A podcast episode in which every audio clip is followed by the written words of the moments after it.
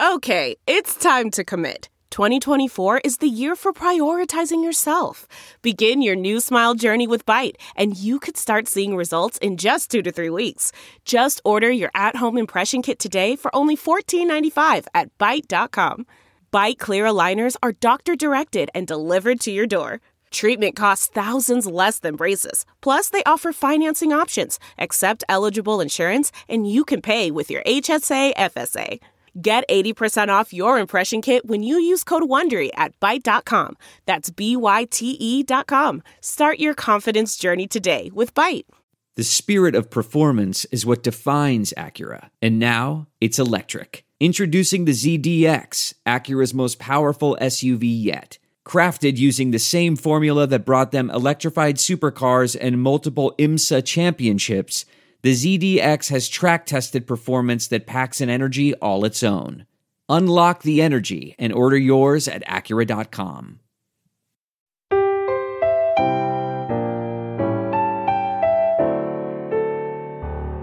You're listening to the Back Home Network, presented by Homefield Apparel saw the games. Physical basketball I was at the games. You were not. You, you watched them on YouTube. Anyway. I saw the games. I watched the games. I watched the games.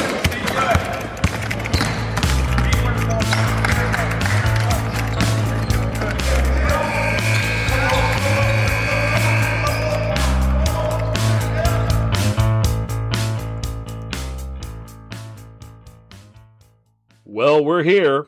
I'm Bob Boats. Welcome to X's and O's, a podcast dedicated to decoding the winning formula in college basketball.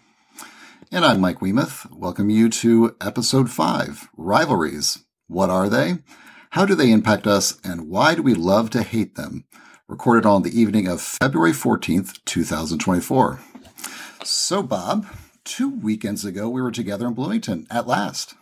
We were back at it. Um, you know, going, you know, basically acting like we were undergraduates again, although we were asleep a lot sooner than usual. Um, you know, the, the, the 4 a.m. conversations just, well, we do this now. So it's kind of the same thing, right? yeah, basically. Yeah. yeah. Yeah. So, uh, but, you know, walked, hoofed it back from Assembly Hall to, uh, the Assembly Call guys over at Upstairs Pub. Took us about mm. a half hour. That was lovely. Yeah. Good exercise. And they didn't, we didn't need a crash cart by the time we got to no. uh, Upstairs Pub spent 25 minutes talking about how IU could have or couldn't have stopped Ace Baldwin. Yeah, exactly. You know, it was a good scouting report, you know, all the way from McNutt, yeah. you know, past the, the, Union building. So, yeah. Yeah. Was, by, the, by, by, the time we hit Kirkwood, we're like, okay, there's the upstairs. And where'd La Bamba go? yeah, exactly. yeah. yeah. The, the, the laundry list of places that we used to, uh, to hang out at who that are no longer there is uh, rather depressing. But there are still a lot of fun things, and uh, some of our favorite places are still standing. Luckily, and some new places too. Fat Dan's was lovely, as you know. I mean, awesome. that was your that was your first time there. I know that mm. that was the first restaurant I took my kid to. You know, so we're we're big fans. But I will say. Uh, you, know, you just go to these places and you know what was great about the meetup was we got to meet all these really cool people that you know listen to the shows and are part of this yeah. overall community through the back home network yeah. um, and just really got a chance to kind of get to know them a little better and just um, get you know kind of listen to what they were thinking and kind of how they see things are going and get to hear their stories and and also just again make new friends which yeah. uh, is kind of the whole point of going to bloomington right exactly yeah it was uh, it was great meeting you know the fans and also the the back home network team. Um, yeah, Jared, Andy, Coach Ryan, Scott, Galen, Kathy, Jeff. Finally got to meet uh, Tony face to face after all the uh, the text messages we've exchanged over the last you know year or two. So that was nice, and meeting the spouses was also great. So that, that was. Yeah, I don't know about you. I, I sometimes get worried that you know you you have that one thing in common with people online and then you meet them in real life and you have nothing to talk about because you have zero in common outside of that one thing. But luckily, that wasn't true with the uh, the back home network folks. Um, everyone had a good sense of humor. They were fun to chat with about all things, you know, that did not include basketball. So that was great. Yeah, genuinely great people. And again, I was surprised. Again, I think we both remarked these people are tall You know, compared to that, yeah, the, the camera angles are definitely yeah. uh, uh, interesting on um, Assembly Call and Crimson Cast. I will say that. Uh, all, all I know at the end of the day is if you know, this were Hoosiers and that was the team, I'm Ollie. Yeah, exactly. I'm, I I went in thinking I was a wing forward or a three, but I was definitely more of a two in that in that group. So. Didn't, didn't we make you play five in our in our hyper basketball? I, I think we had to. Yeah, I think that was yeah. I was forced into. It was AJ Moye uh, playing the four kind of thing. Yeah. I, I, w- I will say um, among all the things that the great highlights of the weekend, uh, Galen Clavio holding court is much watched viewing. It's uh, I would pay hard cash to watch Galen Stemwine on a variety of topics. agreed. Agreed. He's like he was definitely the he was like the, the Demosthenes of uh, the Kirkwood bar scene that night. No. So uh, I and I would say that you finally put to rest something for Galen, which is uh, you know where, where the whereabouts of one Lionel P. Twinkles, which I know he was very you know which came up and we're like Exactly. You know, you there's a legacy 25 years later. It's a beautiful thing. Exactly. You know, you run a joke ticket on for student trying to destroy student government, and you know, a quarter century later, people are still talking about it. So that's lovely. Touche. Yeah. True point. Yeah. So speaking of Galen, we talk about the Bison, and we talk about the Bison. Mm-hmm. We have to talk about something Homefield, our sponsor of the Back Home Network. All of our all of our great shows here did right before the IU Purdue game. Mm-hmm yeah, it was perfect timing. They had a drop of both Purdue and IU materials. Um, 80s and 90s apparel galore, basically. Um, it was definitely Gene Keady, Bob Knight era stuff. Um, I actually saw, I don't know if you saw on X, uh, Calbert Cheaney posed with the new 1993 Big Ten IU championship shirt that uh, Homefield released, and that was that was definitely a nice connection to the uh, to the rollout for the uh, for the stuff. So it was great. I saw it. I saw it as I was scrolling through, going, and I was like, "Oh, I that I got to get that that mm-hmm. because that thing that was that was the, that was my senior year of high school, you know, and so right. that was what kind of drove me, you know, one of those." you know, just just that. And then my wife is sitting here. Ten minutes later, she's scrolling through, going, "I think you want that, don't you?" I go, "Yeah." mm-hmm. We're thinking, you know, birthday's coming up, Easter's coming up, you yeah. know, Arbor Day's coming up. Doesn't matter what the holiday. Let's, yeah, let's yeah. look at that. Yeah. And um, you know, again, it's just just really a cool piece there, as well as other, you know, other ones, other wonderful memory type pieces from like, you know, the one with the '76 team, mm. one with uh, Assembly Hall. Um, and also one, a, quarter zip, a quarter zip with a bison on it too, which looks really yeah. cool. I love. I was impressed zips. with the hyper.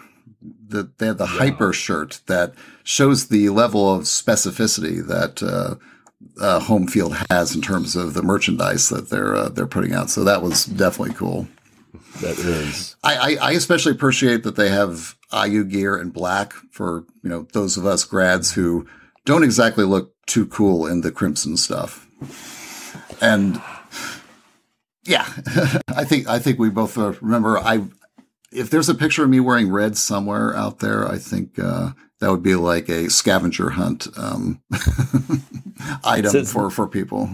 Since 1995, I don't think I've ever seen you wear red. Exactly. I mean, that's been we're going probably, on 30 years, brother. I would have to. Years. I would probably have to lose a bet. I think for someone to uh, to see me in red. Yeah. So, yeah. yeah. Yeah.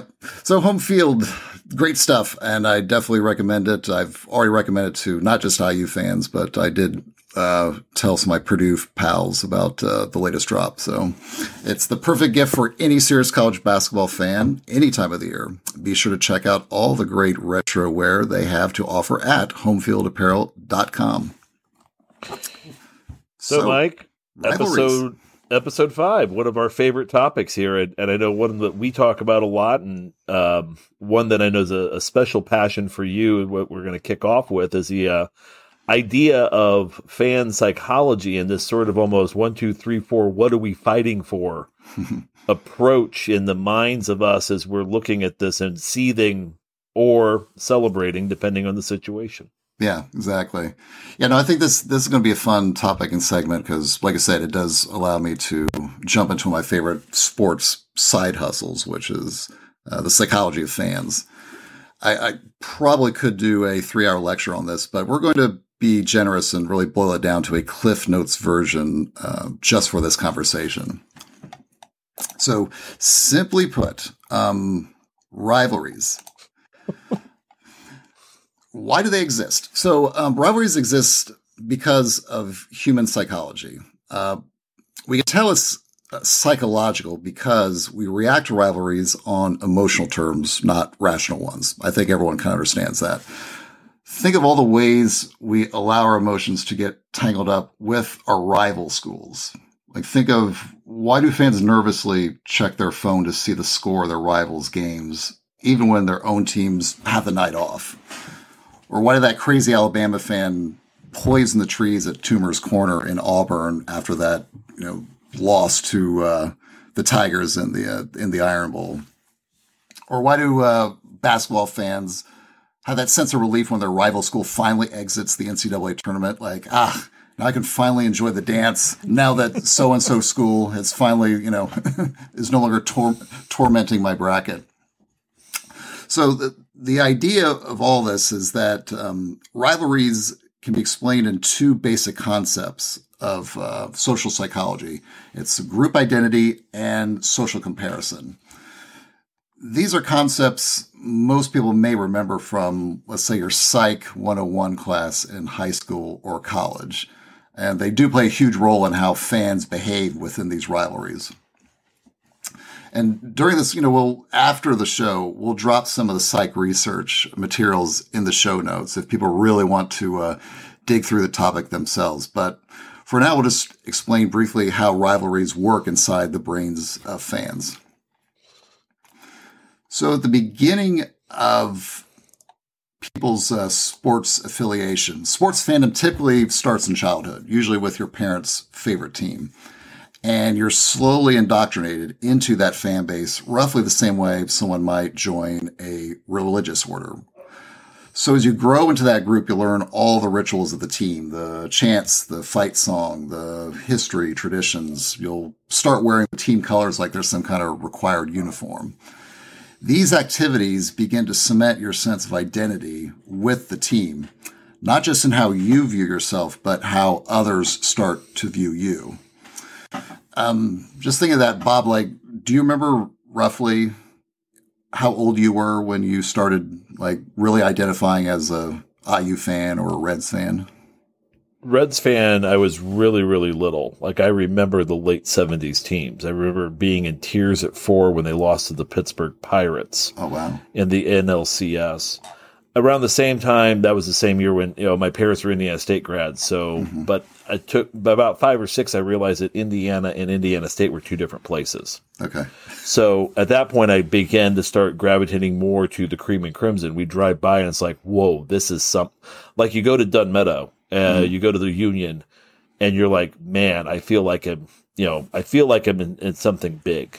Yeah. And I remember that time and yeah, so about about five or six for me was really when everything kind of solidified. Okay, no, that makes sense. That kind of tracks. I mean, generally, the research says that by the time you're eight, your fandom becomes generally self-sustaining, meaning that you don't need outsiders pushing you um, into the fan group. You'll you'll be plenty motivated, basically, to carry on yourself as a fan at around that age window. So you hear a lot. I mean, especially from people I know who are not sports fans. They'll commonly ask me, why is that the case? Like, why do people get so motivated to join teams when those teams' failures lead to so many ruined weekends and, and frankly, day drinking? And the main reason is psychologically, people are highly motivated to choose uh, groups um, that give them a sense of belonging. And a sense of belonging is a critical need of uh, emotional well-being for all humans. So belonging to a team lowers your sense of alienation and isolation and has a host of other like positive benefits to your mental health up to a point. And we can probably talk about that later. um, so over time, as you experience wins and losses together within the fan group, your sense of emotional investment in that team rises. And I guess as they say in business school, your, your sunk cost begins to deepen and your identity begins to permanently fuse with the team. So the team success and failure becomes by, expen- by extension your own success and failure. Your neighbors may start to even identify you first as, let's say, a Michigan fan or an Ohio State fan, even above your occupation, religion, and other critical life categories. And you'll even begin to use the language as that seems to assume that your own participation on the team is like a real thing. Like you'll hear people say, not that Michigan won, but we won. And so that, um, so that emotional investment as it deepens with the team, um, you'll start to form what the academics would call in groups as well as out groups, um, which is essentially your rivals.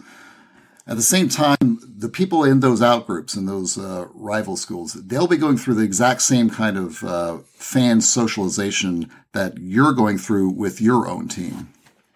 And so, as over time, you know, the, the more the more your identi- your identity is linked to sports teams, the more strongly you're willing to defend your squad and even antagonize fans uh, from the rival teams.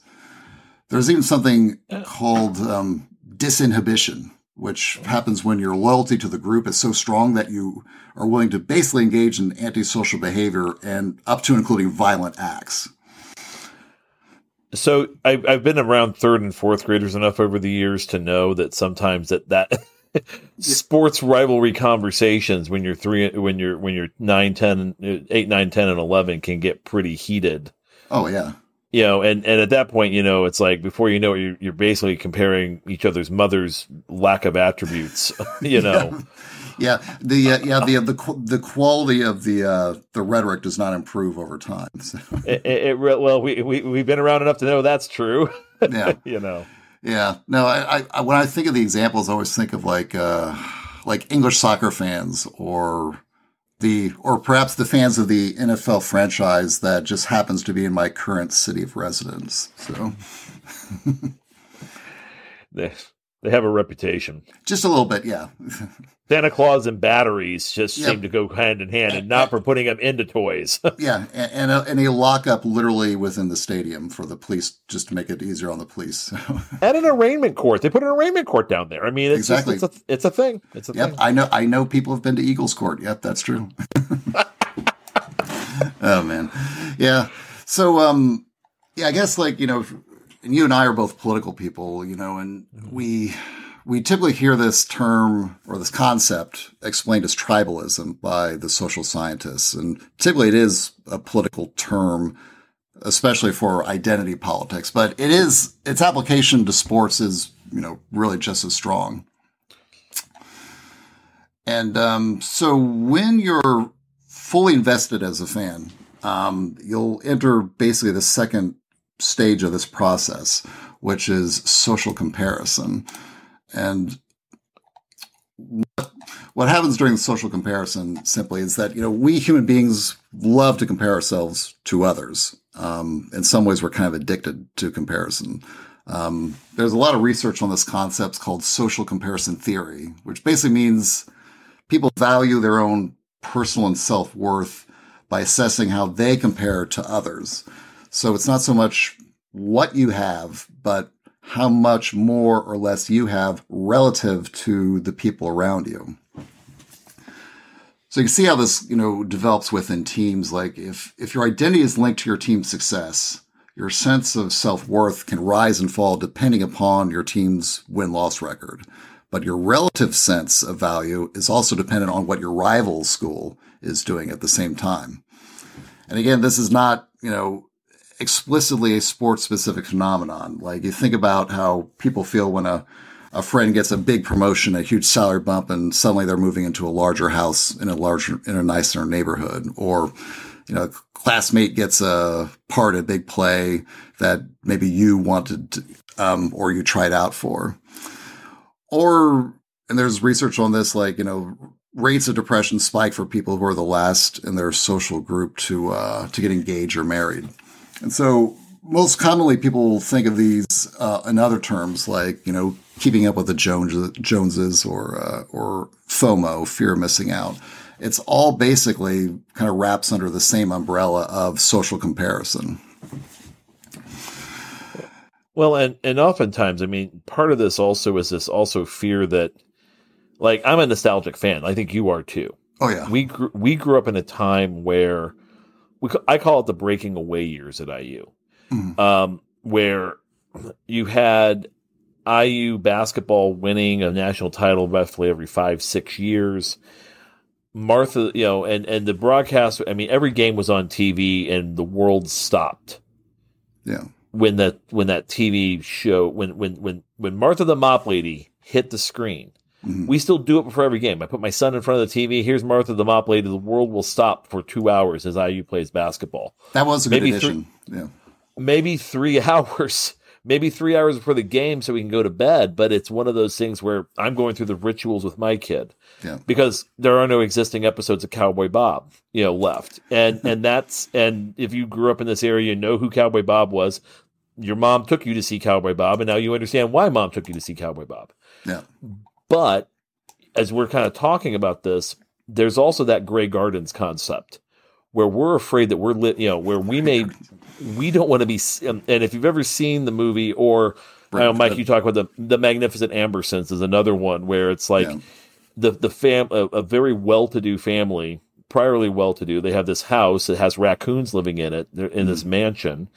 They're eating chicken out of a pot next to the bed, and these two women, mother and daughter, who are actually an aunt and cousin of Jackie Kennedy. Jackie yeah, exactly. yeah, Jackie Kennedy Onassis. Yeah. And Lee. Uh, th- these two are, you know, just and and you go through about an hour and a half of them just living this weird sort of life where we're socialites. Yeah.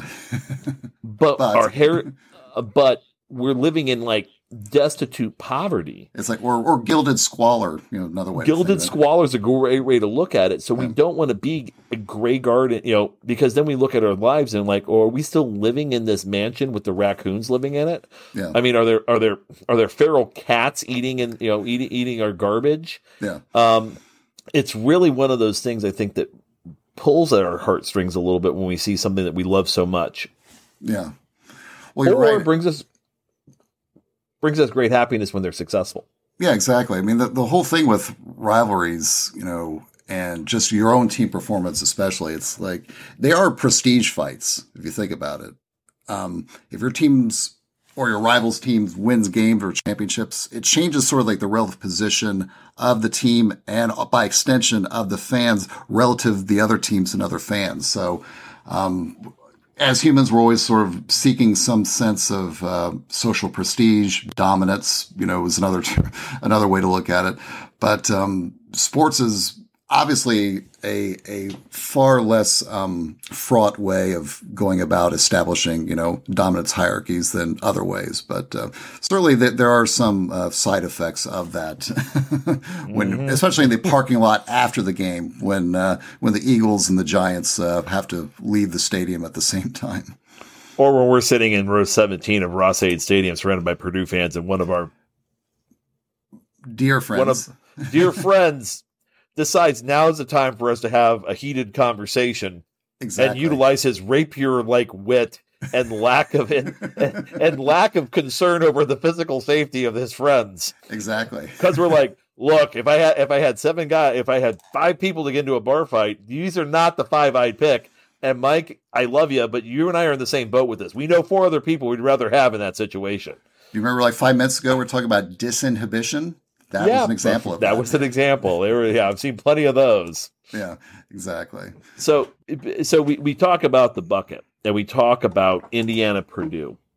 And so when we talk about real quick, you know, kind of quickly talking about types of rivalries between programs and between, um, you know, just, and even individuals.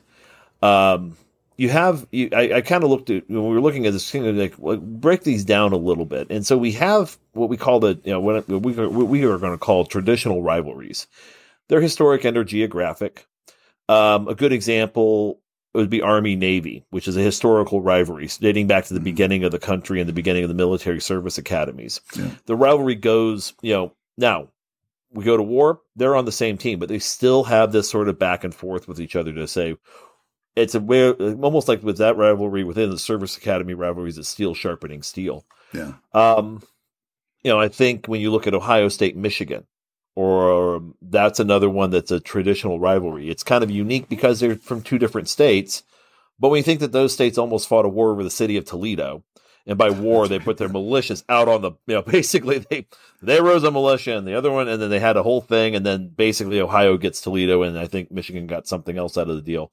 Yeah. But back in, in the territorial days, Ohio and Michigan have had this rivalry, so their two flagship institutions go at it, which mm-hmm. then makes Michigan State upset because they're like, "Well, we're we're also a flagship institution," yeah, and so then Michigan State and Michigan have a rivalry as well. So these these geographic rivalries, IU Purdue, IU definitely fits that bill, yeah. where these are the two largest institutions in the state. They are two w- with deep, rich histories when it came down to we have a football team, well, we have to play Purdue.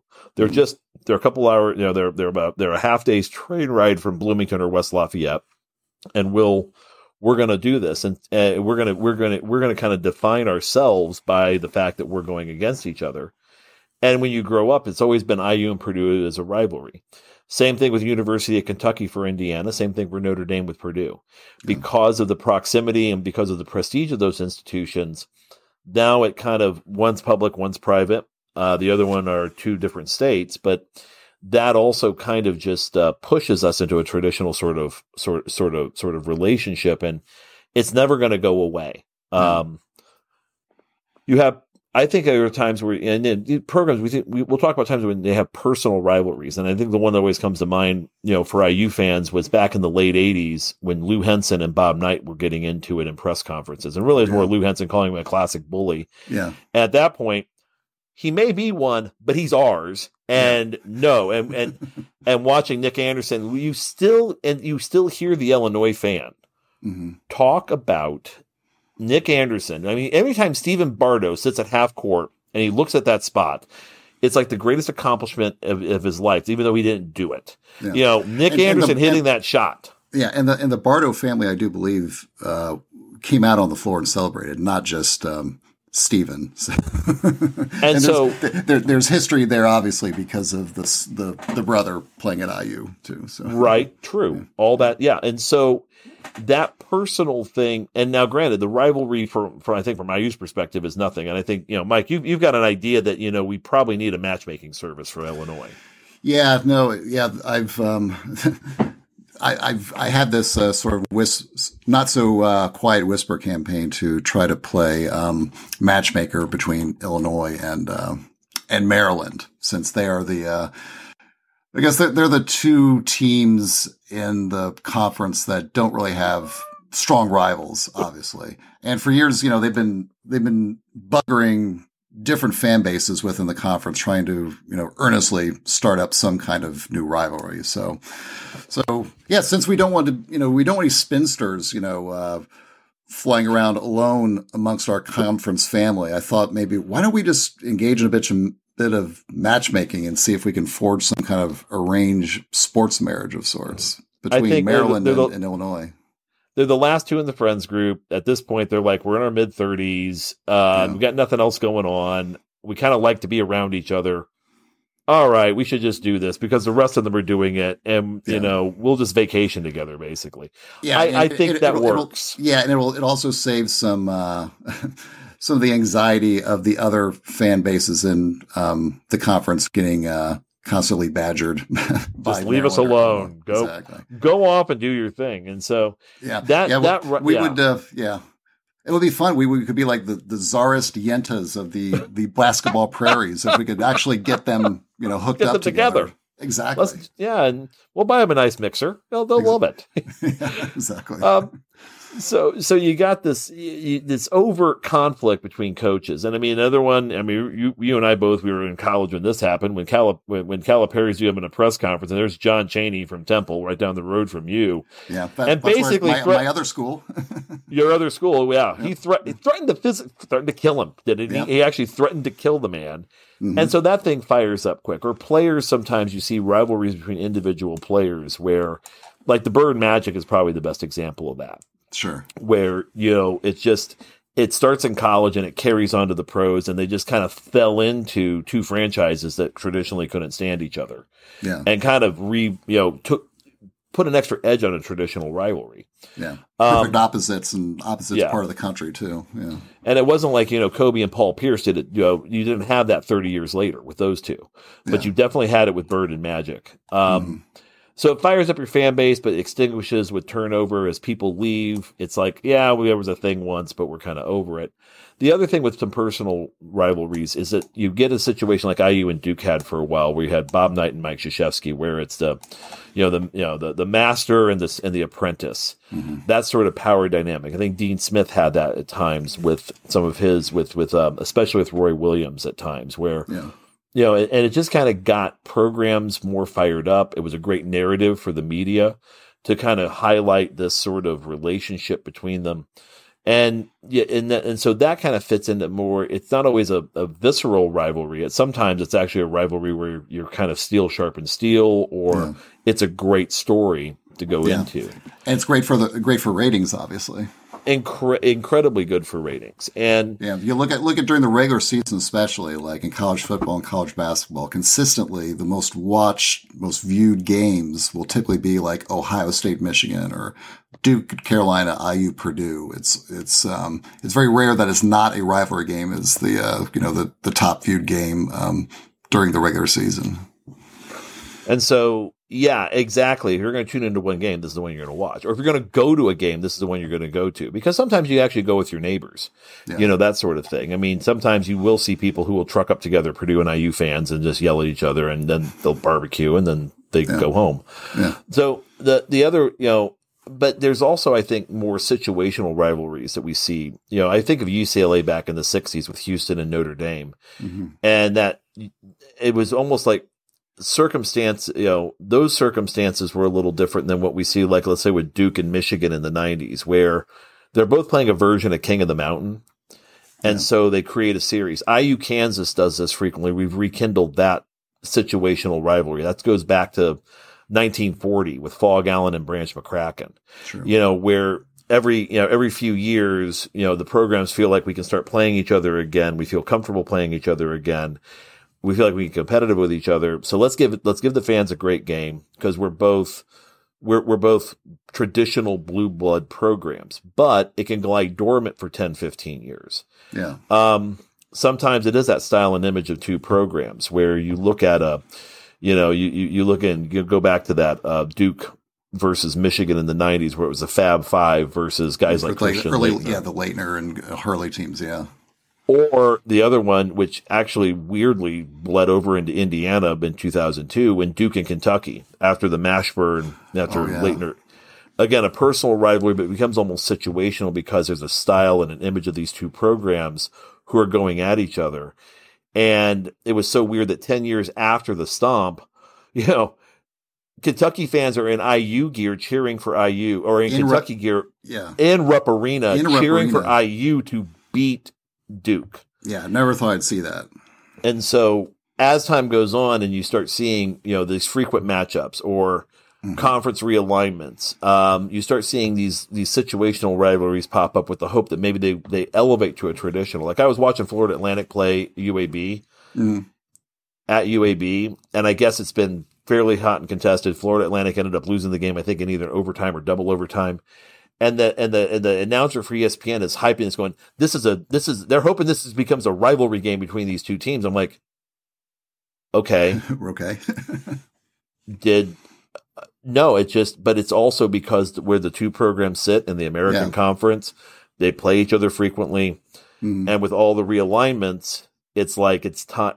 And also, Florida Atlantic has surged under you know yeah, under, under Dusty May. Dusty May, yeah the media is going to be really excited and they really and they're going to want to you know have something more to promote and to try to push more the casual fan if they're flipping through channels going I don't want to watch championship log splitting. This looks interesting. It's a rivalry game. It's it's yeah. University of Alabama Birmingham versus Florida Atlantic.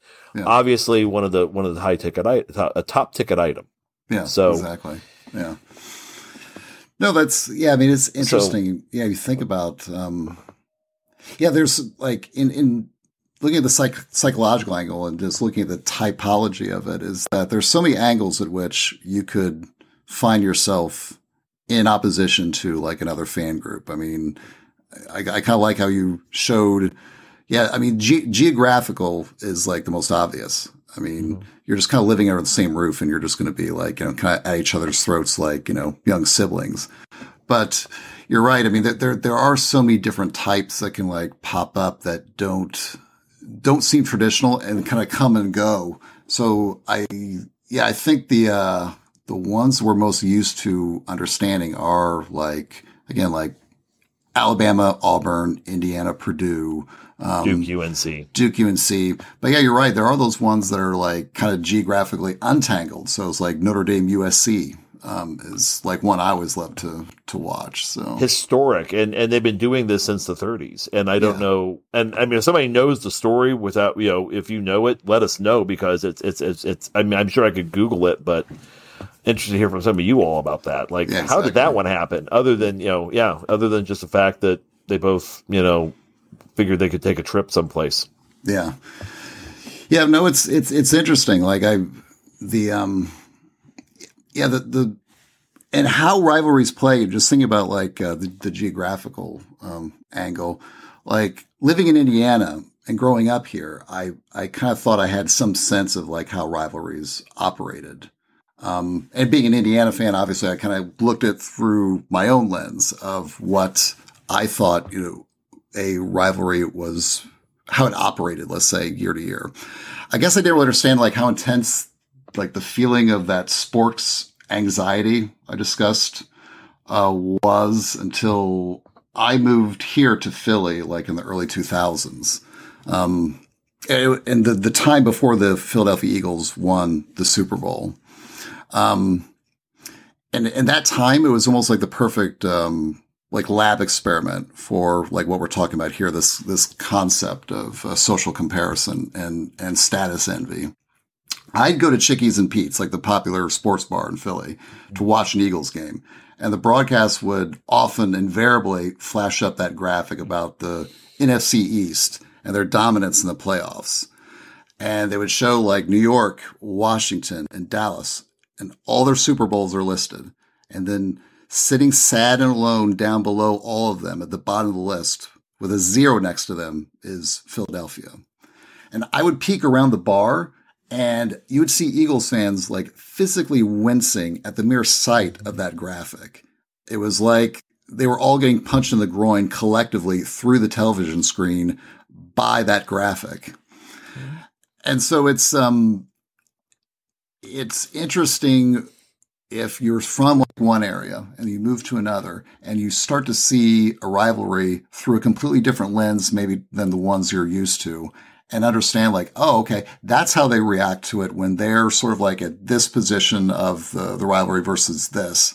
Um, the, yeah, just hearing, uh, Cowboys and Giants fans, like how they talk to Eagles fans it's hilarious. It's like something you would hear like in any college basketball rivalry.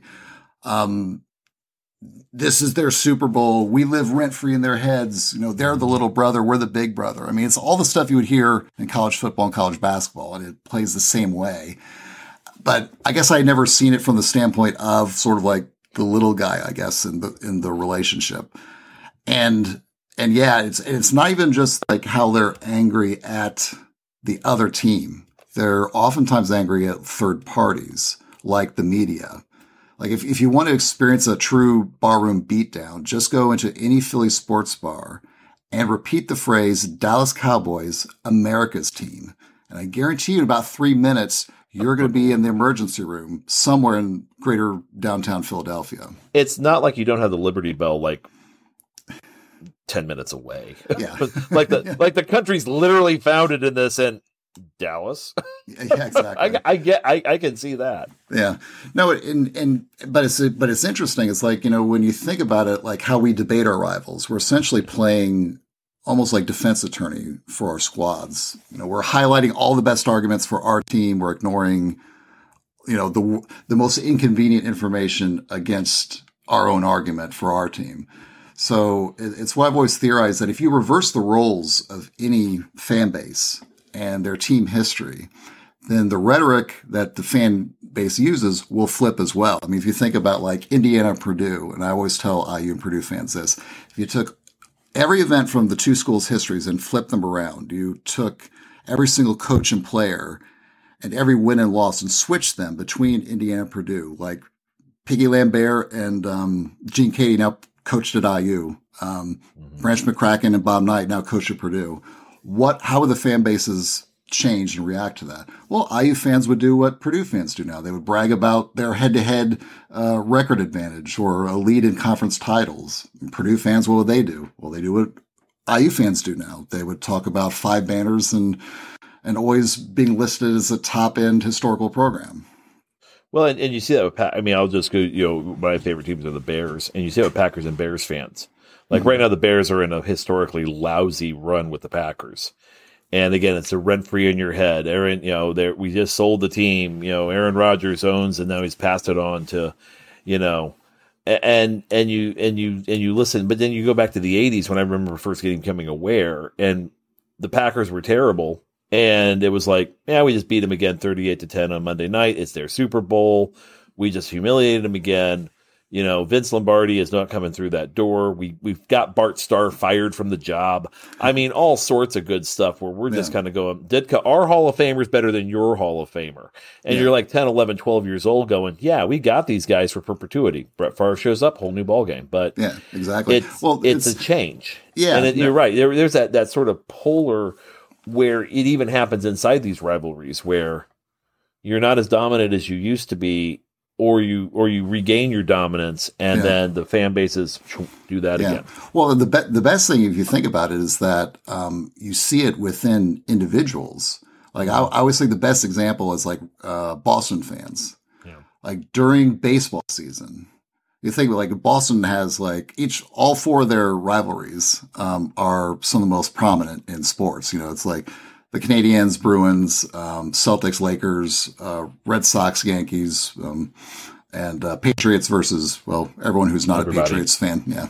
Um, during baseball, Red Sox fans they put on their Luke Skywalker helmet and say, you know, we're the little guy. We're attacking the Death Star the Death Star is the Yankees. They're the bad guys. They're arrogant. They cheat. Um, their championships don't mean that much. And then they bought them. They bought yeah, them. They, they bought, bought, their titles. Exactly. Starting with Babe Ruth, they bought him and they bought everybody else. Stolen from us. Exactly. Now he was our guy. So those same people, just weeks later, after the season is over of baseball, they will take off their Luke Skywalker helmet and happily and knowingly put on the Darth Vader helmet for the Patriots season. Look at the rings. Uh, they hate us because they ain't us. They're just jealous of, you know, we don't cheat. They're just jealous of, uh, you know, our success. The exact same fans will switch their arguments in support of their team based upon what is mm-hmm. circumstantially advantageous for those fans and for that team. And it can be noted the Boston, the Vader helmet also has on a Celtics logo with a little leprechaun and a B for the Bruins. Yeah. That that's that that it up that that, actually even before the Patriots, the Patriots were lousy. They still had that where it's like the Red Sox fan swaps over to. Yeah. That psychology. It's amazing. It's amazing. And yeah. so as we kind of go through this, let's let's talk about what does it really mean? You know, because all of this is kind of setting up what the real kind of thing is, which is at some point this does impact how fans see their program, but also what they demand from their programs, as well as how programs actually at times will adjust what they're doing because the rivalry has gotten out of control. So we'll do that after the break here on X's and Joe's. We're driven by the search for better. But when it comes to hiring, the best way to search for a candidate isn't to search at all. Don't search, match with Indeed. Leveraging over 140 million qualifications and preferences every day, Indeed's matching engine is constantly learning from your preferences. So the more you use Indeed, the better it gets. And listeners of this show will get a $75 sponsored job credit to get your jobs more visibility at Indeed.com slash match. Just go to Indeed.com slash match right now and support our show by saying you heard about Indeed on this podcast. Indeed.com slash match. Terms and conditions apply. Need to hire? You need Indeed. Delve into the shadows of the mind with Sleeping Dogs, a gripping murder mystery starring Academy Award winner Russell Crowe. Now available on digital. Crowe portrays an ex homicide detective unraveling a brutal murder he can't recall. Uncovering secrets from his past, he learns a chilling truth. It's best to let sleeping dogs lie. Visit sleepingdogsmovie.com slash Wondery to watch Sleeping Dogs, now on digital. That's sleepingdogsmovie.com slash Wondery. Welcome back to X's and Joe's. I'm Mike Weemuth, joined by Coach Bob Moats. Bob, um, now we talked about the psych angle of rivalries. Maybe let's spend some time on some of the more, I guess, practical matters. Like, what do you do when your rival's success starts driving your team and your fan base absolutely crazy?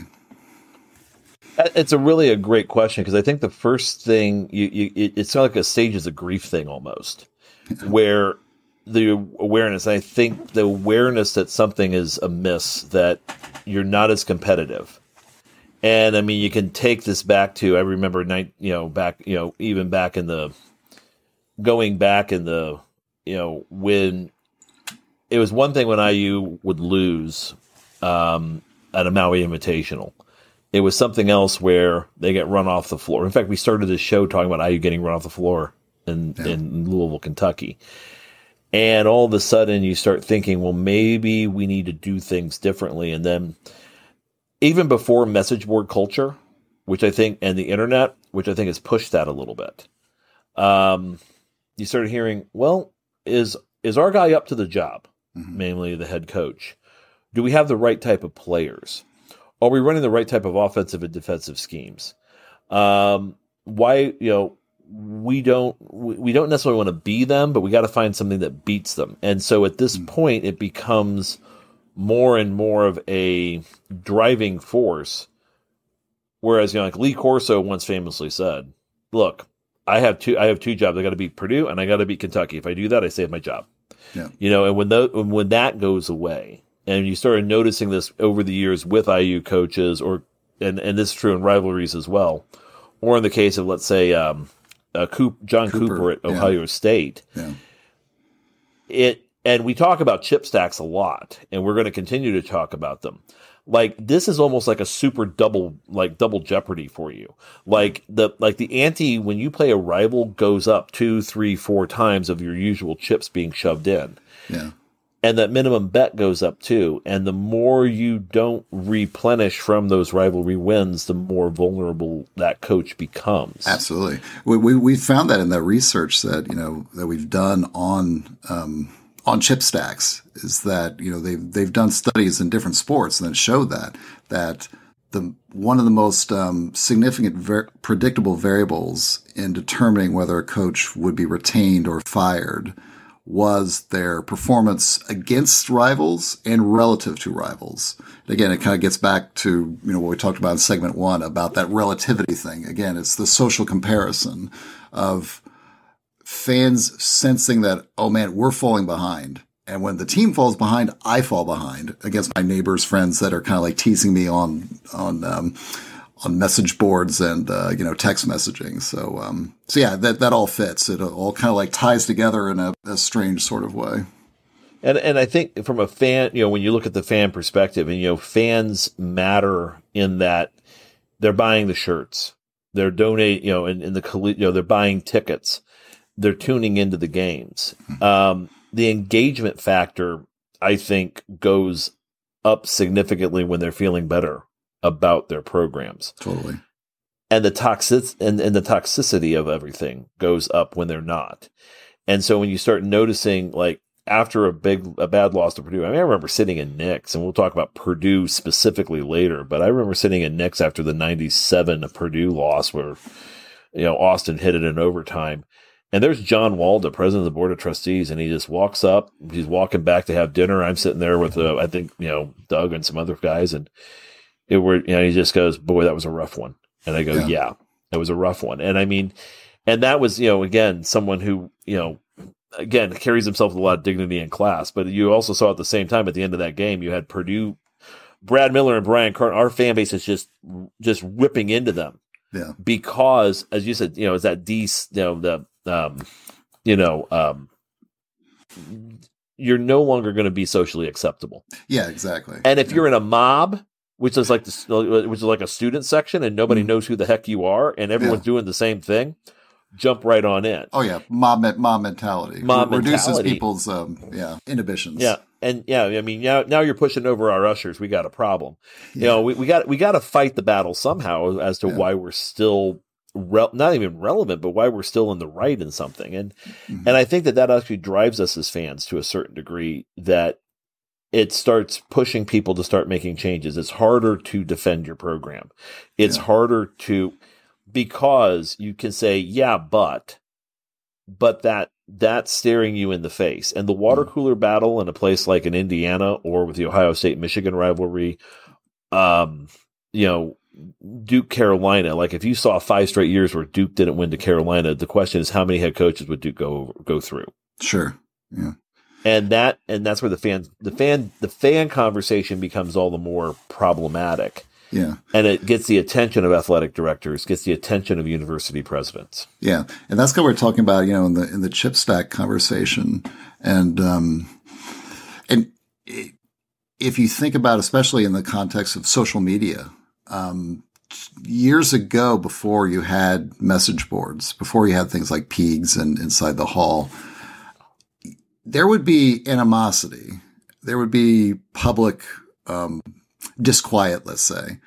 Mm-hmm. But it was a little bit more subdued and, and it had a little bit more, it took more to get the mob going in an environment where you had no social media.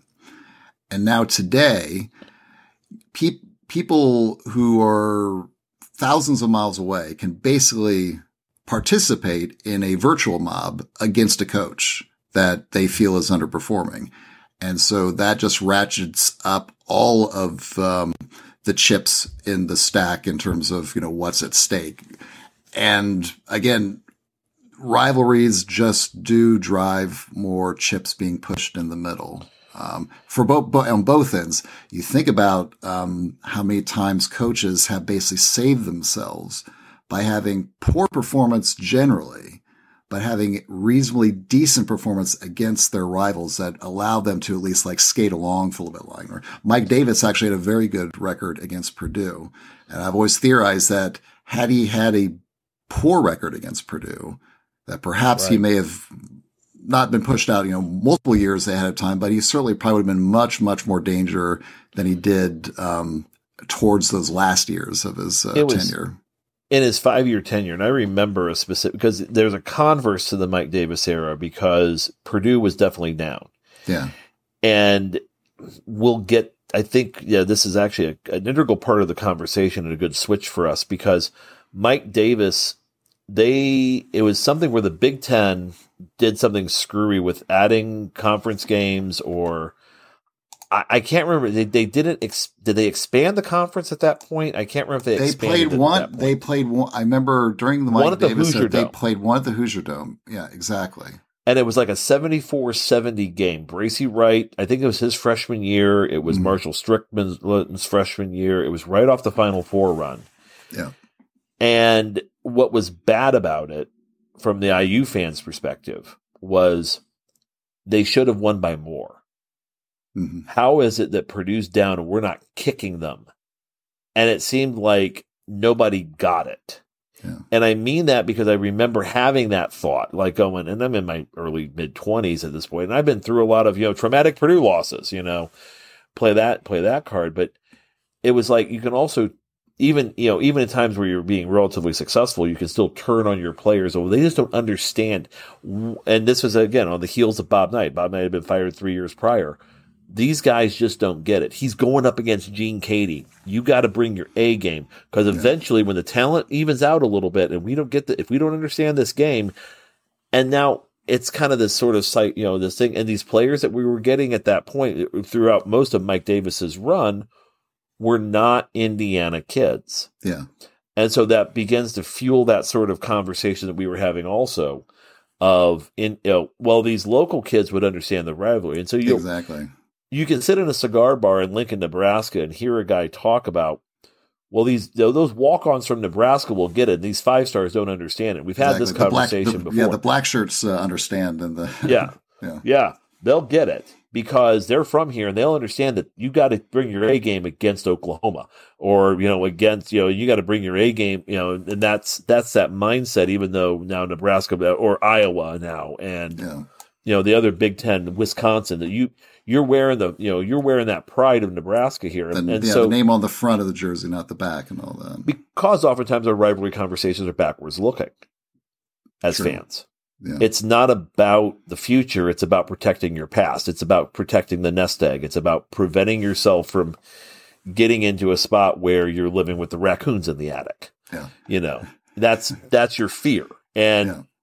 Oh, well, these kids don't get it. And then all of a sudden, then it just kind of, you're taking something away from me. Mm-hmm. And I think with, with, with that, it's, you know, when you're talking about programs and their engagement, when it gets bad to a certain level, and you know, again, we you know bring up like right now, Ryan Day is going through this at Ohio State to a certain degree. The guy's winning at a incredible number, an incredible level, but, but the Michigan thing is mm-hmm. there, yeah, and the program is noticing it, yeah, and they're noticing it in a big way yeah. that you just and and there's there's also just, yeah there's also that bias of uh, the the contrast bias of the priors, right? You think mm-hmm. about the record that Ohio State's had over Michigan in the last, you know, decade, almost two decades, where what Michigan won like twice, uh, in like an 18, what, 19 year period. And all of a sudden now Michigan is actually has a streak going. So that actually makes it worse. I mean, if, if it were like kind of a back and forth, uh, a right. Woody versus Bo years where they're actually just swapping, uh, wins and losses, probably having a little bit of a streak go bad against you would be not great, but at least manageable. But if you've gone from where Michigan is completely down relative to Ohio mm-hmm. State, and now Ohio's, uh, and now Michigan is vaulted above Ohio State, now you really get into uh, just a, almost like a whiplash effect in terms of like status and prestige between you know the schools and also the fans.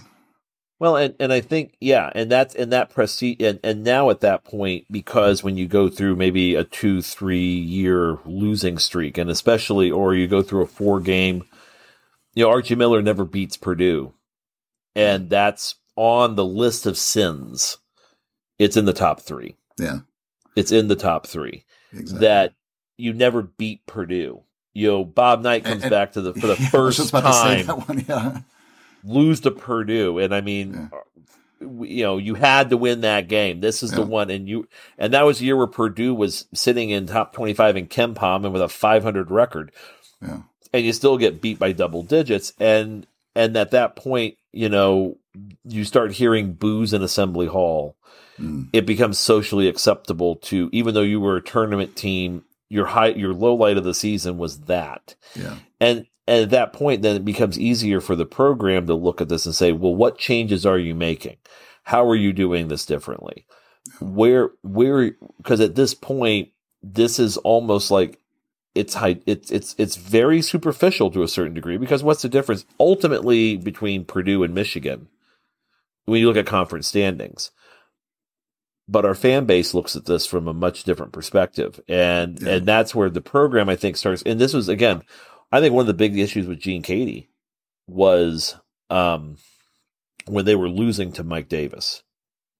And Bruce Weber, we talked about this where Weber goes to Illinois with the big shifts and you're losing maybe the guy that you think is going to bring, you know, you, you lost your coach in waiting. So now we got to bring Matt Painter in. Yeah. Um, I think in some respects it's pushed, it's pushed, it's pushed, um, you know, I think it kind of pushed Duke to bring Mike Krzyzewski in to try a, a, hot young coach to go up against Dean Smith. Sure. Somebody who was a Knight disciple, someone who could figure out how to bring this program in and then really build that rivalry. And then when Krzyzewski finally caught up to Dean and in many respects surpassed him, Dean goes away from some of the recruiting that he was doing with, again, heavy on bigs. Yeah. you didn't really see a you know yeah, you saw the Montrosses in there, but he wasn't the focal point of the offense like a Brad Daugherty was when he was there. Yeah. You get, you know, you start noticing that, you know, now you start seeing the Stackhouses. Yeah. Now you start seeing, you know, yeah, just NBA, diff- yeah, consistent flow of NBA level guards and wings, you know, right. at a higher rate not than before. At a higher rate, and guys that were going to be highlighted on NBA teams, not just really good pieces. Yeah. Fewer Jeff Lebos, more, um, more, um, more Jerry Stackhouse. Right, yeah, well, yeah, exactly. Yeah. Vince Carter too, right? I mean, he was yep. on that. Yeah, he he fits that. He so so it really kind of pushes this whole narrative that okay, I have to stay on top of this guy because if I don't, and because especially in geographical rivalries, you're oftentimes going after the same dudes. Yeah, you're oftentimes. Zero, yeah, it's, it's a, zero, sum and game. That's, and that's Ultimate, a zero yeah, sum the, game. Yeah, the definition of a zero sum game. You get them and they don't. And I mean, we've seen this how many times at IU where uh, you got a really angry Purdue kid because because IU said we want you to go to Purdue. mm-hmm. Essentially, yeah, yeah. Essentially, I mean, yeah. and so that head coach. I, yeah, exactly.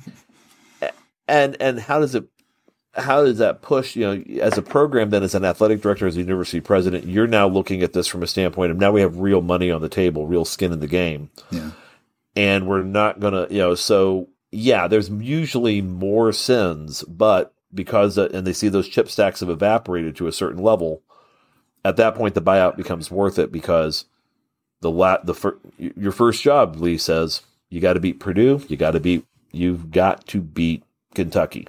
Yeah. And and really oftentimes it just comes down to you know because we're the more modern place.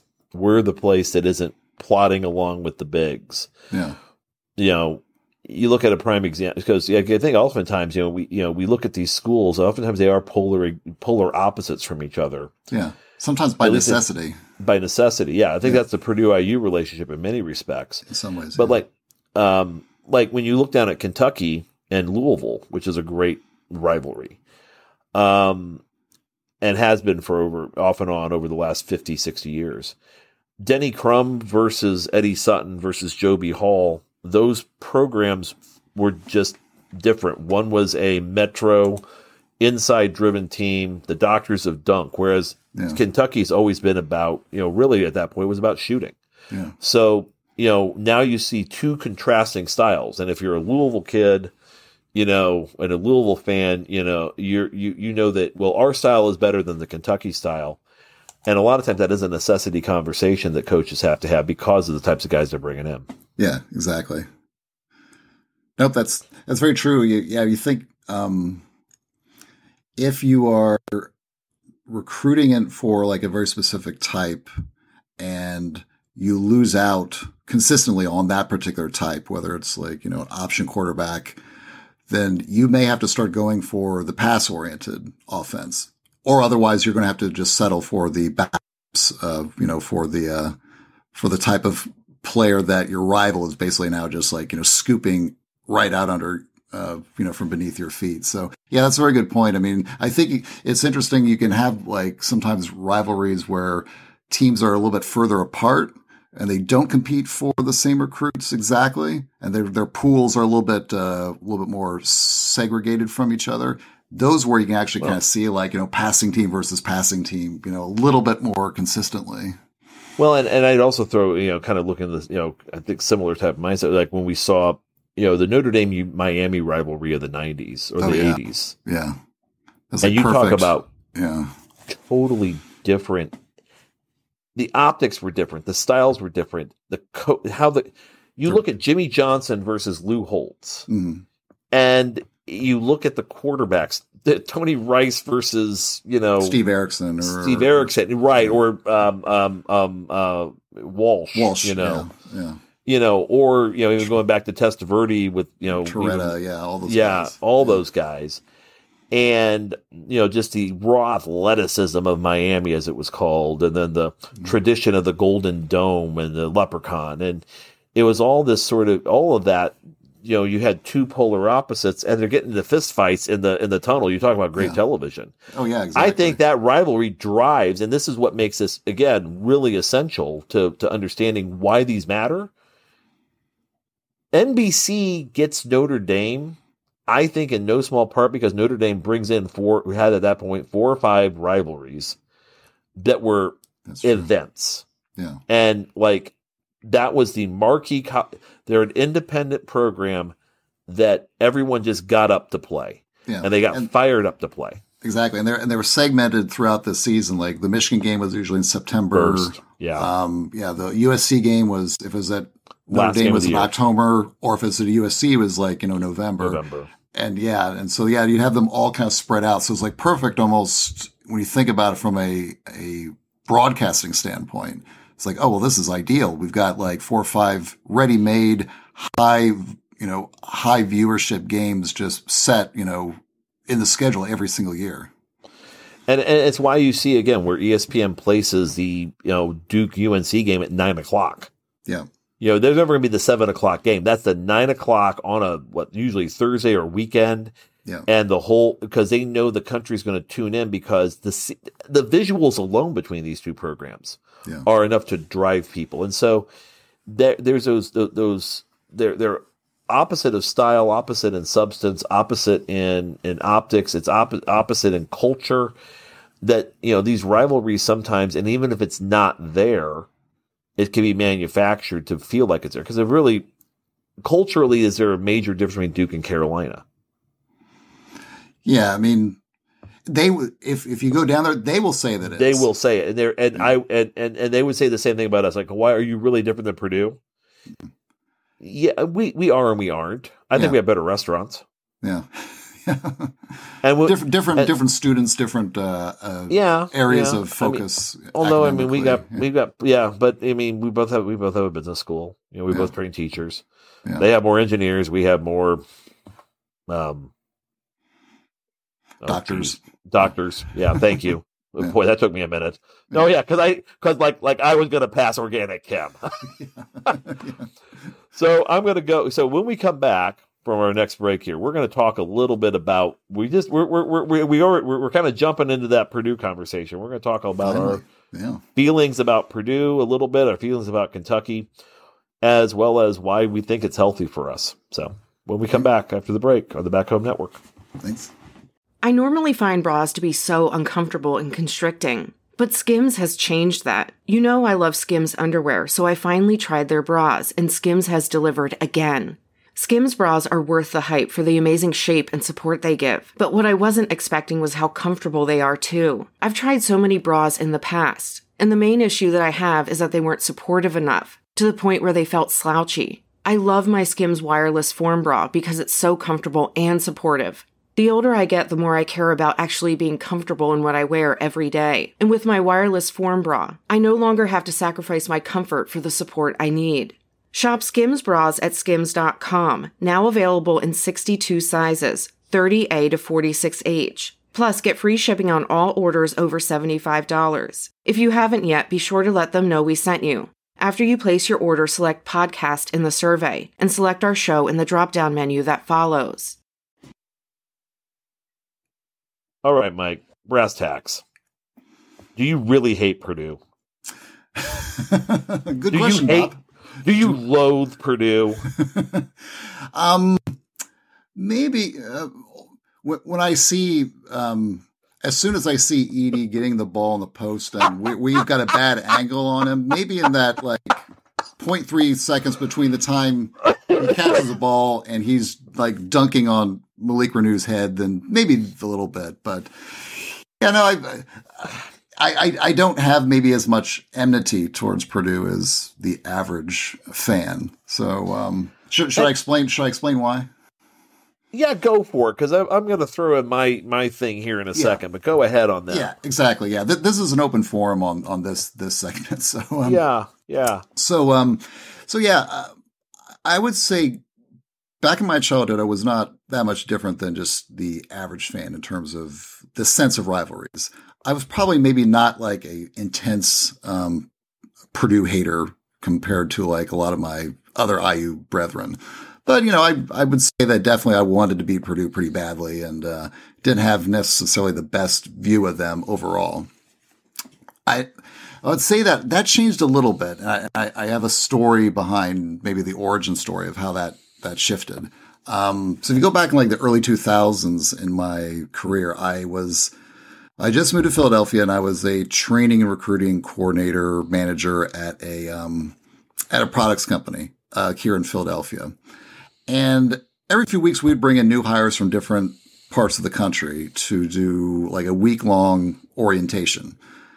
So this one week I had all new hires from the southeast region of the United States. And, and it was again, it was a week long training. Uh, typically, the last night before everyone flew back home, I take them out to Maggiano's restaurant in downtown Philly for a big, you know, family style meal. We've been there. I yes. think no. Yeah. I think yeah, I think uh, yeah, we we grabbed some food there once. Yeah, yeah, exactly. So in this particular dinner this one night with all of these um, new hires from the southeast. Uh, there were fans from five separate SEC schools. Um, I believe it was Auburn, Alabama, Kentucky, Ole Miss, and LSU. And because it was the last night, and they had uh, they had drank a decent volume of liquid encouragement during the dinner. Um, they all began to engage in a verbal argument over each school's history of cheating against their own team. All and not only that, all the while badge of honor. Exactly. All the while fully acknowledging their own teams were cheating at the same time, but fully convinced that the other yeah, the other school's cheating was somehow categorically different and just morally indefensible. And I don't know. I mean, as you as you can probably tell, like as a Midwestern boy, I just found this absolutely hilarious. It was like I I never seen that before. It was thematically, it was almost like like watching the five New York crime families argue over which ones had murdered um, more, than more the, yeah. labor officials than the others. it's like we well, know we, we, got we know where our bodies are, but exactly. yours. yeah, we in the Gambino family were murdered three reps this year, but the Lucchese family has killed seven, and that's just indefensible. and so, yeah, and so except yeah, all that conversation, except it's like about football and done within an accent range between you know Stonewall Jackson and Foghorn Leghorn. so it was yeah. So during this Dixieland Gomorrah, um, I remember thinking after leaving that dinner, like morally, how can you have that much antagonism against a school like Purdue, who objectively tries to do things the right way? When you know that there are far worse actors in the sport, like the ones you just saw at that dinner table. Mm-hmm. And and since that, so I remember like since that evening, I have a bit of a let's say a complex view of Purdue. It's not, you know, I I, I think that it's obvious that there are good qualities about Purdue. Um, Matt Painter is a great guy. Uh, Gene Keady's a good guy. They do try to do things right. Um, I have different critiques of them, but I, I would say that absolutely that experience did change my perspective on how I look at it. So, so that's my story. Now, what's what's your I, view? you know, when you, when you grow up in Columbus, Indiana, in a, in a town full of engineers, you have a few Purdue people, sure. a lot of UL people, I might add too. That yeah. that's we get them from all over, but uh, this is always a fairly healthy, and there's always been kind of a fairly healthy sort of. We're we're again we're Midwesterners. We're nice to each other. Yeah. So especially Hoosiers, we're nice to each other, and that's the you know whether you're you know Purdue, IU, wherever you have that that that sort of relationship because you got to live with these people after it's all over. Um, you don't have the anonymity that you have in other places. Yeah. That being said, you know that rivalry between IU and Purdue in the '90s or the '80s, it was always you know the world shuts down. '90s world shuts down. It's like we beat them, we got them, and there was a lot of swapping home and home. Like we yeah. go to West Lafayette, we get beat. They go to they go to Bloomington, they get beat, and so everyone kind of saved enough face, and you just kind of expected to go one and one, and that was the end of it. No Big Ten tournament that day either, so it was there was no rubber match at the end, unless it was 1980, and that's that's why Mike Woodson, I think, still really just really wanted to beat Purdue mm. a lot. Yeah, just they ended his college career. So I remember though going to an IU game, uh, IU Purdue game. It was my first. It was my junior. No, it was my junior year, and we're there with you know our our friend that we talked about earlier, and a couple other dudes. Uh, we had tickets with, and Purdue beats IU at Assembly Hall in 1996. Okay, such like uh, that Austin? was that was Austin's first. Okay. And I remember seeing this little 5'11 guy, think he's 5'11, Todd Foster, stomping on the IUI, just yeah. giving it just, and the ball, they, somebody either kicked the ball or fired the ball, hits the scoreboard. Yeah. I mean, they're just obnoxious. And I'm going, what? Where does this come from? I mean, we don't really like yeah. you, but this is a hatred. And so it's like almost visceral. Yeah. And you almost kind of like, when did this when did all this kind of kind of happen? And yeah. you know in, from their perspective i think it was you who told me well todd foster wanted to go to indiana. Oh. Yeah. but fast forward if you know many years later i meet my wife. She's she grew up in you know the rensselaer area oh, actually yeah, in rensselaer. Yeah yeah. Parents are you know met at grad school in purdue. Mm. and she talks about when she was at rensselaer high school in the mid 90s or maybe it was middle school you know because she's a couple years younger than me I think it was high school. She was she you know the Sunshine Club had this that would break brought in this Purdue basketball player. He's just the nicest guy on the face of the earth. It was Todd Foster. yeah. I went. We were yeah, a few months into the relationship. My, yeah. We were a few months into the relationship, and you just have that thought of, do you know that? Do you know? Oh, nice guy. Let me tell you about. Let me tell you about this this so and so. Let me tell you what this on, SOB did. Let's go on Galen Clavio's uh, account and show you what he did at the end of the game. Yeah. I will show you, and it's like, and you know how I mean, I wanted, I wanted to physically maim the guy. Okay, yeah, so yeah. yeah. you wanted. Oh, he was so dreamy. Brian Cardinal was so. You know, you love Brian Cardinal and Brad Miller. You went to a couple Purdue games and saw him play, and and at that point, like that, that. But at the same time, I mean, I, I, I always try. I always jokingly say that I always keep at least one assistant with a Purdue backing. Oh. Um, or another pro. You know, basically, I don't want a bunch of IU guys. Meaning, I want someone who's going to see this a little differently.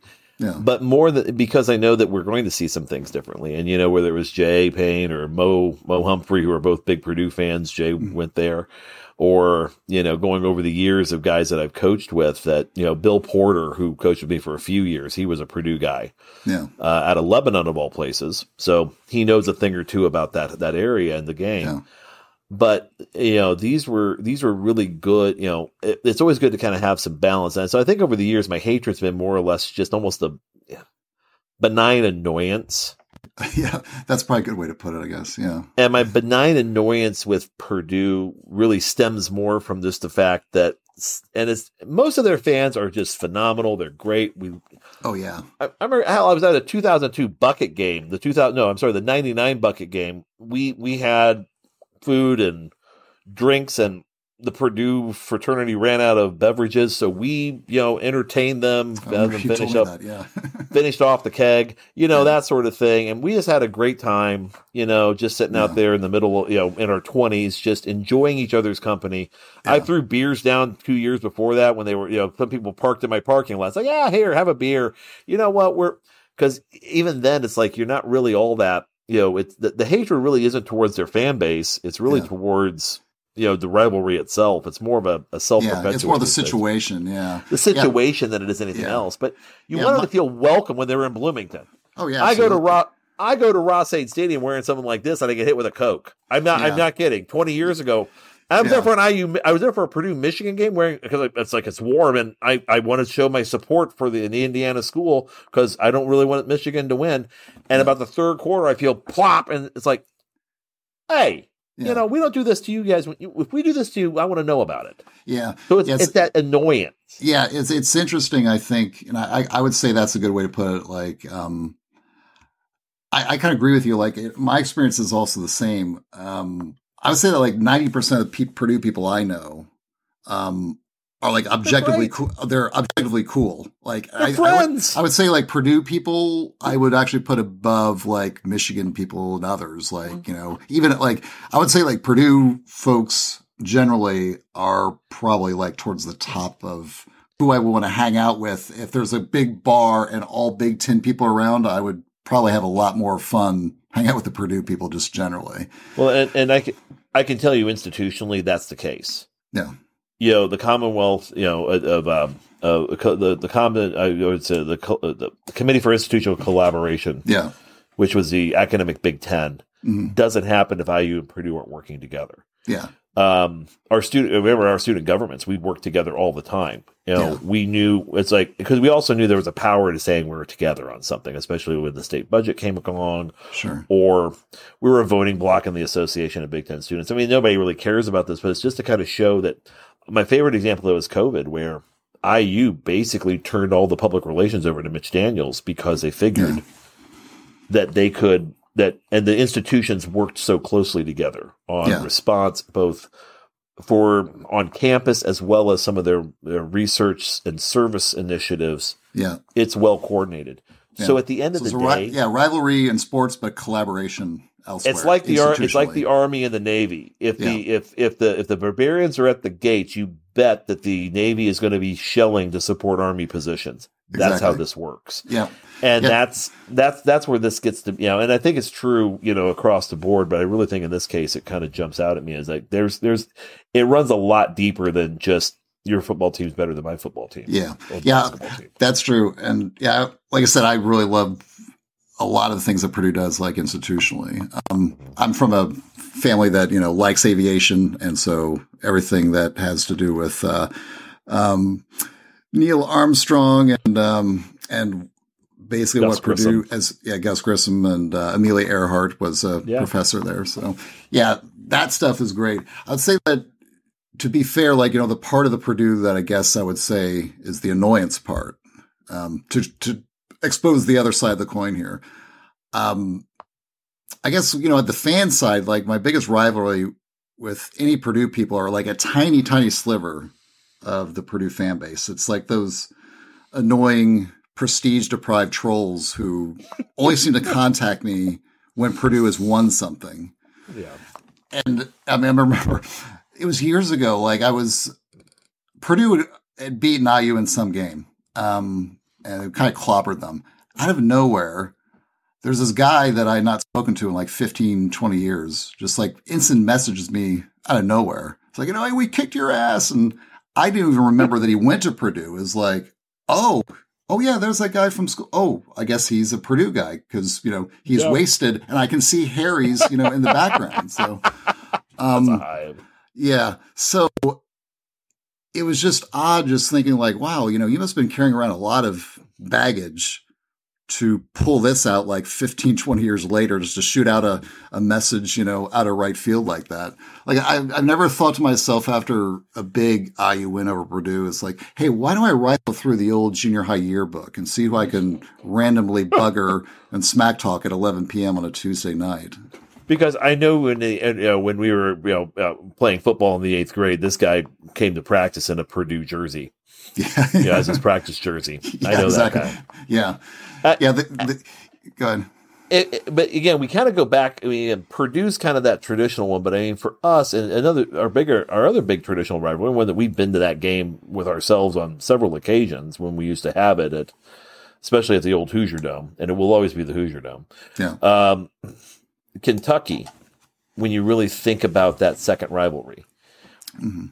and over the years, I think we were both sitting together during the infamous black football jersey game of 1997. Oh yeah, where Tim Couch came in and just obliterated, you know, the Hoosiers. And I think, and I mean, I think, I think it's actually safer for for many of us to be more, not just more just visceral towards the University of Kentucky than Purdue. Yeah, I, I don't know why. I think part of it is you know they're they're not in the state yeah. Border and the state. other thing is, well, there's also the whole Southeastern Conference thing. You know, yeah. and the and, like we're talking about the dinner pre pre NIL days.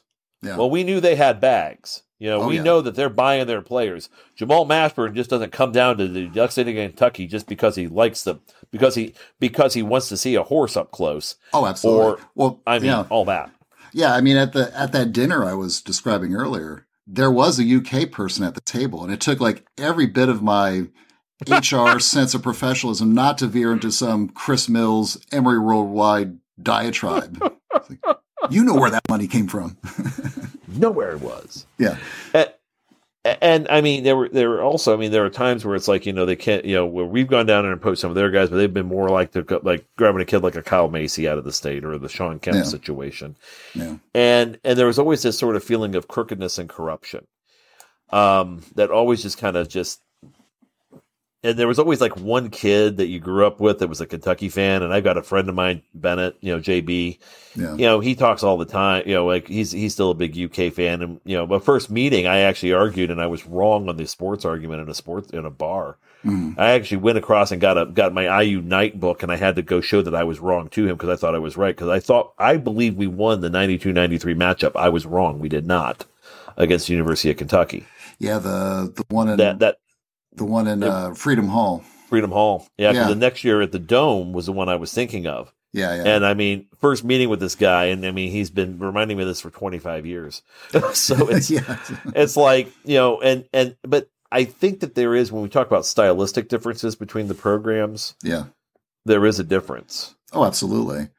Yeah, I mean, I, I always say like the the distinction between Purdue and IU, or Purdue and Kentucky and the rivalry and how I view them. Like one is kind of like you said, like a moral one with Kentucky. Now, of course, you know, I've Kentucky friends too, and they, they, they, they have their own, uh, defense attorney, um, retort to, you know, some of the bullet points I put out there. So I'm just giving my perspective. Obviously, there's a counter to that.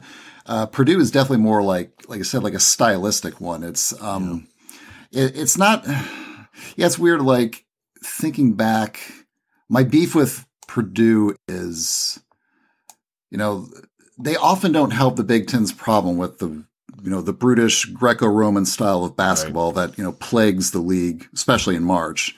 Right. G- going back, my, my first recollection of seeing a basketball player with wrist tape and elbow pads was watching Purdue like in the early 80s on TTV4. You know, you think of Rowinski, Scheffler, Riley, Cardinal. I mean, they always seem to have that guy somewhere on the team that was just like, you know, wrecking ball, throwing elbows, you know, in the lane. And you, you, you actually asked for a really interesting thing recently. I don't know what you're going to do with it of the Scheffler flop at the end of an IU Purdue game in 89. Yeah, that's uh yeah, I haven't decided what that was, but that's gift worthy. Yeah, um that was not yeah, Tony I, I, Tony was nice, Tony Adrani was nice enough to uh to basically clip it, and uh, Jared um, Morris was. I, Jared actually posted, I think, on X. Just that's awesome. Yeah. yeah. I remember watching that live. I'm like, oh my god, did he have a neurological episode that caused no, a, he was, a two a two hundred flopping for a foul? Yeah, it was. It was. Yeah, Who does that? Especially Scheffler. I mean, he was yeah. the ultimate kind of cry bully idea of like, yeah, he's going to just play play wrestler for 39 minutes and then you know at the end be, yeah. take a dive so yeah it, it was funny like the first time i remember seeing like that gear on a purdue player i i had that same reaction like that scene the blues brothers when they they see the stage at bob's country bunker chicken wire i i remember seeing like elbow pads like fellows you know are you sure in the right place? Like the wrestling gym is, I think, two doors down the hall. And and the funny thing is, it's not always like that. It's like Purdue, like that's the that's the stereotype. There are many times where Purdue's had teams that I really like. I mean, I love the Baby Boilers in terms of stylistically. Like JaJuan Johnson is like the perfect kind of big I would like to see more of in the Big Ten. Athletic, six ten, can hit shots from anywhere. You know, very modern in, in that sense. And then they replaced him with AJ Hammons. And it was like a 180 turn of the wheel back towards like the plow horse basketball style. I was like, no, no, wrong way, turn that way. but it's also, but there is that, that, and, and it's interesting and a kind of, you know, uh, before we kind of wrap up this one here soon, as I look at this sort of, you know, Purdue, the, the culture there, is workhorse. Mm-hmm.